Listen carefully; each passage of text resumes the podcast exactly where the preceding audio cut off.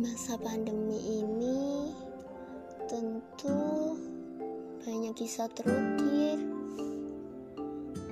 Rangkaian kisah dengan berbagai ragam yang jika boleh ditarik benang merahnya ialah tentang perjuangan.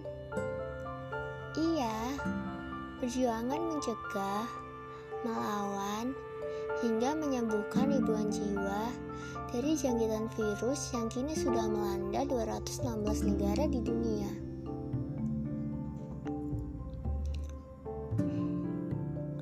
Mengawali podcast episode kali ini, saya mau mengucapkan terima kasih. Terima kasih tiada tara untuk para bukan pahlawan biasa. Mereka ialah para tenaga medis beserta relawan medis yang berjuang tiada kenal lelah dan waktu dalam menangani kasus pasien selama pandemi ini. Terima kasih. Selain itu, juga terima kasih kepada para pemangku jabatan penting yang telah berdedikasi.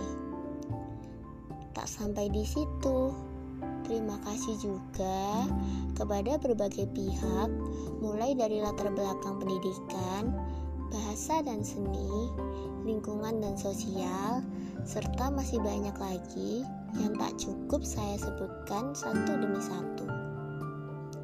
Sekali lagi, terima kasih. Terakhir dan juga penting, Terima kasih kepada masyarakat Indonesia yang sudah patuh terhadap protokol kesehatan serta himbauan pemerintah. Mari kita bersama lawan corona. Bismillah, pasti bisa.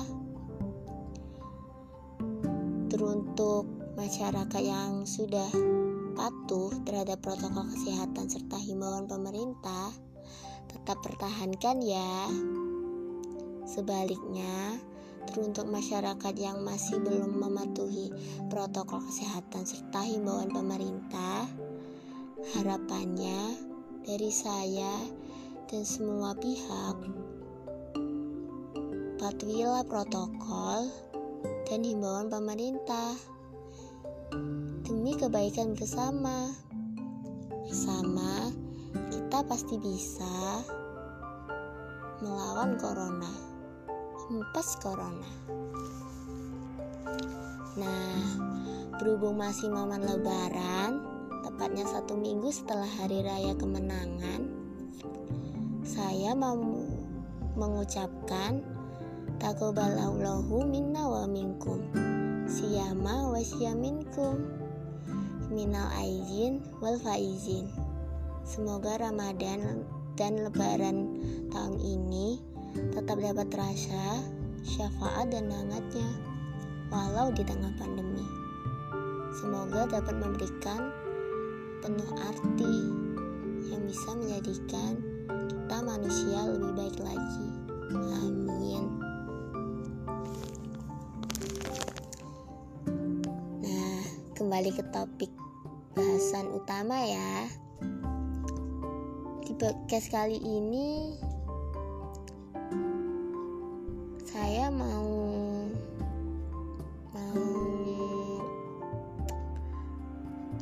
sedikit berbagi sama teman-teman. Berbagi cerita sekaligus tanya.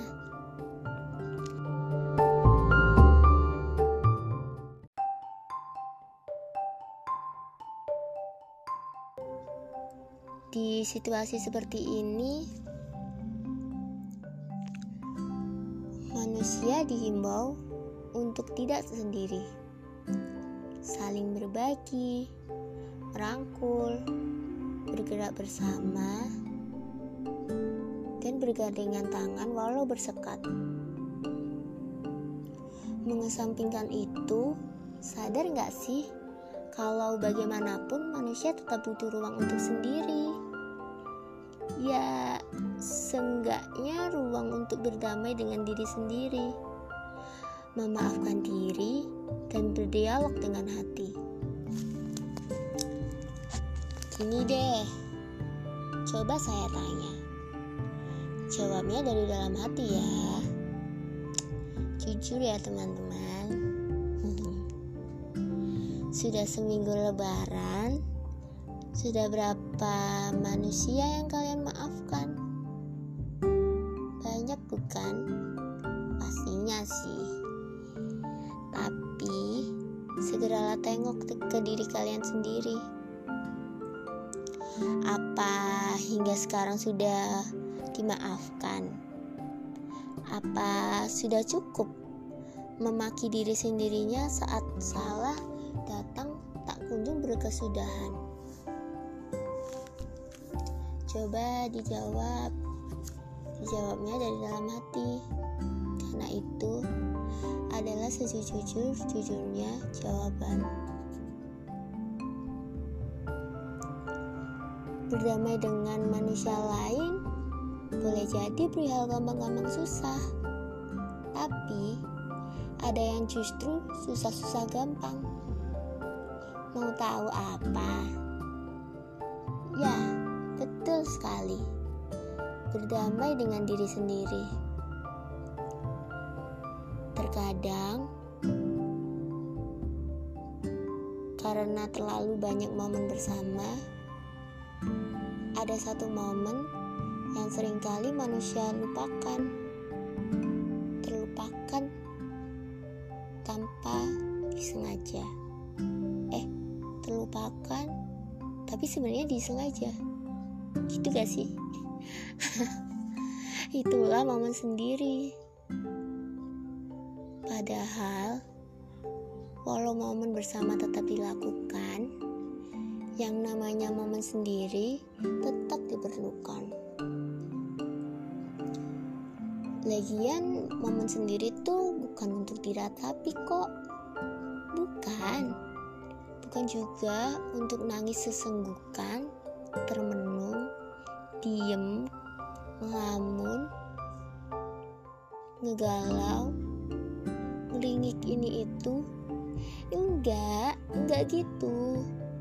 Momen sendiri itu momen saatnya raga, jiwa, sama hati itu ngobrol. Berdialog demi kebahagiaan dan kebutuhan psikologis juga kebutuhan batiniah. Ceritain, utarakan semua unek-unek. Plongin, plongin semua, legain, recharge diri. Toh, gak ada yang salah dengan sediain waktu dan ruang untuk sendiri. Lagian, yang paling tahu sebenarnya diri kita, ya seharusnya memang diri kita sendiri. Kenapa? Biar apa? Biar suatu saat gak ada satupun manusia yang jadi dan kasih sumber semangat, masih ada dan akan selalu ada diri sendiri. Sang semangat sejati yang diharapkan gak pernah pergi. Dan lagian gak apa-apa kalau selalu kasih semangat ke raga lain, tapi ingat jangan sampai lupa gak selalu kasih semangat ke diri sendiri. Semoga pada momen lebaran kali ini Lebaran tahun ini yang berbeda dari tahun-tahun sebelumnya, kita bisa saling sadar kalau sejatinya sumber semangat ya muara asalnya bersumber dari diri sendiri. Satu-satunya diri yang selalu mendampingi, membersamai, dan melekat ke mana pun raga ini melangkah pergi. Nah, satu pertanyaan terakhir nih dari saya untuk saya, kamu, kalian, dan kita semua. Dengerin ya, dengerinnya baik-baik.